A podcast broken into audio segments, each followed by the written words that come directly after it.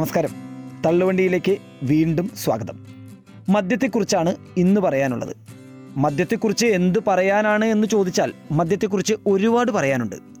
പണ്ടുകാലം മുതൽ തന്നെ നമ്മുടെ നാട്ടിലെ ഏറ്റവും വിവാദ വിഷയമാണ് മദ്യം. പലതരത്തിലുള്ള വിവാദങ്ങൾ ഉണ്ടായിട്ടുണ്ട്. നമ്മൾ പറയാറുണ്ട് പണ്ട് കാലത്ത് മുനിമാരൊക്കെ സോമരസം ഉപയോഗിച്ചിരുന്നു എന്നൊക്കെ. എന്നാൽ ഇന്ന് അത്തരം സോമരസം ഉപയോഗിക്കുന്നവർക്ക് അത്ര നല്ല കാലമല്ല. കാരണം മാനഹാനി ചീത്തപ്പേര് ധനനഷ്ടം ഇതൊക്കെയുണ്ട്. മദ്യത്തിന്റെ പേരിൽ ഒരുപാട് പ്രശ്നങ്ങൾ നമ്മുടെ നാട്ടിലുണ്ടായിട്ടുണ്ടെന്ന് ഞാൻ നേരത്തെ പറഞ്ഞു. വിഷമദ്യ ദുരന്തങ്ങൾ ഉണ്ടായിട്ടുണ്ട്.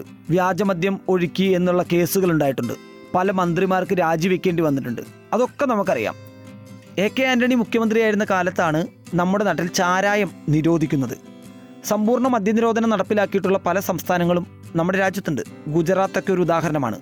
ഇത്തരം സംസ്ഥാനങ്ങളിൽ മദ്യ ഉപഭോഗം കുറഞ്ഞിട്ടുണ്ടോ എന്ന് ചോദിച്ചാൽ അതൊരു ചർച്ച ചെയ്യപ്പെടേണ്ട വിഷയമാണ്.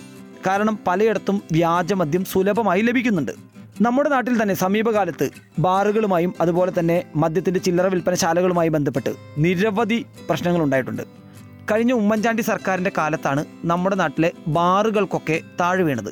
അപ്പോൾ അത് വലിയ വിഷയമായിരുന്നു. ബാറുടമകളിൽ നിന്നും കൈക്കൂലി വാങ്ങി എന്നൊക്കെ ആരോപണം ഉയർന്നതിനെ തുടർന്ന് അന്ന് ധനമന്ത്രിയായിരുന്ന കെ എം മാണിക്ക് രാജിവെക്കേണ്ടി വന്നു. അത്തരത്തിൽ മന്ത്രിമാരുടെ സ്ഥാനം പോലും തെറിപ്പിച്ചിട്ടുള്ളൊരു സംഭവമാണ് മദ്യം. ഇപ്പോൾ മദ്യത്തെക്കുറിച്ച് പറയാനുള്ള കാരണം എന്താണെന്ന് ചോദിച്ചാൽ കഴിഞ്ഞ ദിവസമാണ് സംസ്ഥാനത്ത് നൂറ്റി എഴുപത്തി അഞ്ച് പുതിയ മദ്യശാലകൾ തുറക്കാനായി സർക്കാർ തീരുമാനിച്ചത്. അതിനെ തുടർന്ന് നിരവധി തരത്തിലുള്ള വിവാദങ്ങളാണ് ഇപ്പോൾ ഉണ്ടായിക്കൊണ്ടിരിക്കുന്നത്. പല ഭാഗത്തു നിന്നും സർക്കാരിനെതിരെ വലിയ വിമർശനങ്ങൾ ഉണ്ടായി വന്നുകൊണ്ടിരിക്കുന്നുണ്ട്. എന്താണ് വിമർശനം? മദ്യവർജനം ലക്ഷ്യമിടുന്ന സർക്കാർ വീണ്ടും പുതിയ മദ്യഷോപ്പുകൾ തുറന്ന് യഥേഷ്ട മദ്യമൊഴുക്കുന്നു. കുടിയന്മാർക്ക് വീണ്ടും വീണ്ടും കുടിക്കുന്നതിന് വേണ്ടി പല സ്ഥലങ്ങളിലായി മദ്യം എത്തിക്കുന്നു. അത്തരത്തിലുള്ള ആരോപണങ്ങളൊക്കെയാണ് വരുന്നത്. എന്നാൽ നമ്മളൊന്ന് ചിന്തിക്കുക. ഈ പുതിയ മദ്യഷാപ്പുകൾ തുറക്കുന്നത് കൊണ്ട് നമ്മുടെ സംസ്ഥാനത്തെ മദ്യോപഭോഗം കൂടുമോ? നമുക്ക് മൊത്തത്തിലൊന്ന് പറഞ്ഞു നോക്കാം. നമ്മുടെ നാട്ടിൽ എത്ര മദ്യശാലകളുണ്ട് എന്ന് നോക്കുക. നമ്മുടെ നാട്ടിൽ കുടിക്കുന്നവരുടെ എണ്ണം വെച്ച് നോക്കിക്കഴിഞ്ഞാൽ വളരെ കുറച്ച് മദ്യശാലകളേ ഉള്ളൂ. നമ്മുടെ നാട്ടിൽ ബാറുകൾ മാറ്റി നിർത്തി കഴിഞ്ഞാൽ ബീവറേജസ് കോർപ്പറേഷൻ അതുപോലെ തന്നെ കൺസ്യൂമർ ഫെഡ് ഔട്ട്ലെറ്റുകൾ വഴിയാണ് മദ്യം ലഭിക്കുന്നത്. ഈ ഔട്ട്ലെറ്റുകളുടെയൊക്കെ സമീപത്ത് പോയി നോക്കിക്കഴിഞ്ഞാൽ നമുക്കറിയാം വലിയ രീതിയിലുള്ള തിരക്ക് കാണാം. ഒരുപാട് നീളത്തിലുള്ള ക്യൂ കാണാം. ആളുകളൊക്കെ അച്ചടക്കത്തോടു കൂടി തന്നെ ഇവിടെ നിൽക്കുന്നുണ്ട്. എന്നാൽ പോലും വെയിലും മഴയും ഒക്കെ കൊണ്ട് ആളുകൾ ക്യൂ നിന്നാണ് മദ്യം മേടിച്ചു പോകുന്നത്. സാധാരണയായി നമ്മുടെ നാട്ടിൽ കസ്റ്റമറാണ് രാജാവ് എന്നൊക്കെ പറയാറുണ്ട്. പക്ഷെ മദ്യത്തിന്റെ കാര്യത്തിൽ മാത്രം കസ്റ്റമർ വെറും അവഗണിക്കപ്പെട്ട് കിടക്കുന്ന ഒരു വിഭാഗമാണ് എന്ന് തന്നെ പറയേണ്ടി വരും. കാരണം മദ്യം വാങ്ങാൻ പോകുന്നവർക്ക് നമ്മുടെ നാട്ടിൽ സർക്കാർ സൗകര്യങ്ങൾ ഒരുക്കി നൽകുന്നുണ്ടോ എന്ന് ചോദിച്ചാൽ ഇല്ല എന്ന് തന്നെ പറയേണ്ടി വരും. വെയിലും മഴയും ഒക്കെ കൊണ്ട് കഷ്ടപ്പെട്ട് തന്നെയാണ് ആളുകൾ മദ്യം മേടിക്കുന്നത്. മദ്യത്തിന് മേടിക്കുന്ന ടാക്സ് വളരെ വലുതാണ്.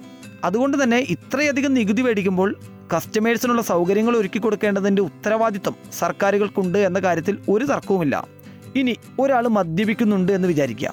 എവിടെയാണ് മദ്യം കിട്ടുന്നത്? അവിടെ പോയി മദ്യം മേടിച്ചിട്ട് തന്നെ അയാൾ കഴിക്കും. അക്കാര്യത്തിൽ യാതൊരു സംശയവുമില്ല. ഉദാഹരണമായി നമ്മുടെ വീടിന്റെ അടുത്തു നിന്നും അൻപത് കിലോമീറ്റർ അകലെയാണ് മദ്യം ലഭിക്കുന്ന സ്ഥലം എന്ന് വിചാരിക്കുക. ഈ അൻപത് കിലോമീറ്റർ യാത്ര ചെയ്ത് പോയി അയാൾ മദ്യം മേടിച്ചു കൊണ്ടുവന്ന് കുടിക്കും. ഇനി പുതിയ മദ്യഷാപ്പുകൾ തുറക്കാനുള്ള സർക്കാരിന്റെ തീരുമാനത്തെക്കുറിച്ച്. പുതിയ മദ്യഷാപ്പുകൾ തുറക്കുന്നതുകൊണ്ട് മദ്യ ഉപഭോഗത്തിൽ എന്തെങ്കിലും മാറ്റങ്ങൾ ഉണ്ടാകുമോ എന്ന് ചോദിച്ചാൽ വലിയ മാറ്റമൊന്നും ഉണ്ടാകാൻ സാധ്യതയില്ല. മാത്രമല്ല ഉപഭോക്താക്കൾക്ക് മദ്യ ഉപഭോക്താക്കൾക്ക് കുറേ ഗുണങ്ങൾ കിട്ടാൻ സാധ്യതയുണ്ട്. കുറേ കൂടെ ഷോപ്പുകൾ തുറക്കുമ്പോൾ ആളുകൾക്ക് ദൂരസ്ഥലങ്ങളിലേക്ക് പോയി മദ്യം മേടിക്കേണ്ട ബുദ്ധിമുട്ട് ഒഴിവായി കിട്ടും. അതുകൊണ്ട് തന്നെ ഇന്ധന ലാഭം സമയ ലാഭം ഇതൊക്കെ ലഭിക്കും. ഇനി ഏറ്റവും പ്രധാനപ്പെട്ട കാര്യം മദ്യവിൽപ്പനശാലകളുടെ എണ്ണം കുറവാണ് എന്ന് വിചാരിക്കുക. സ്വാഭാവികമായും ഈ കുറവുള്ള സ്ഥലങ്ങളിൽ ഭയങ്കരമായ തിരക്കുണ്ടാകും. ഇത് ആളുകൾ വല്ലാതെ കൂടി നിൽക്കുമ്പോൾ പ്രത്യേകിച്ച് കോവിഡ് ടൈമാണ് ഈ സമയത്ത് രോഗപകർച്ച ഉണ്ടാകാനുള്ള സാധ്യത വളരെ കൂടുതലാണ്. കൂടുതൽ മദ്യഷോപ്പുകൾ തുറക്കുമ്പോൾ ഇത്തരത്തിലുള്ള വലിയ തിരക്കുകൾ ഉണ്ടാവാനുള്ള സാധ്യതകൾ ഇല്ലാതാവുകയാണ് ചെയ്യുന്നത്.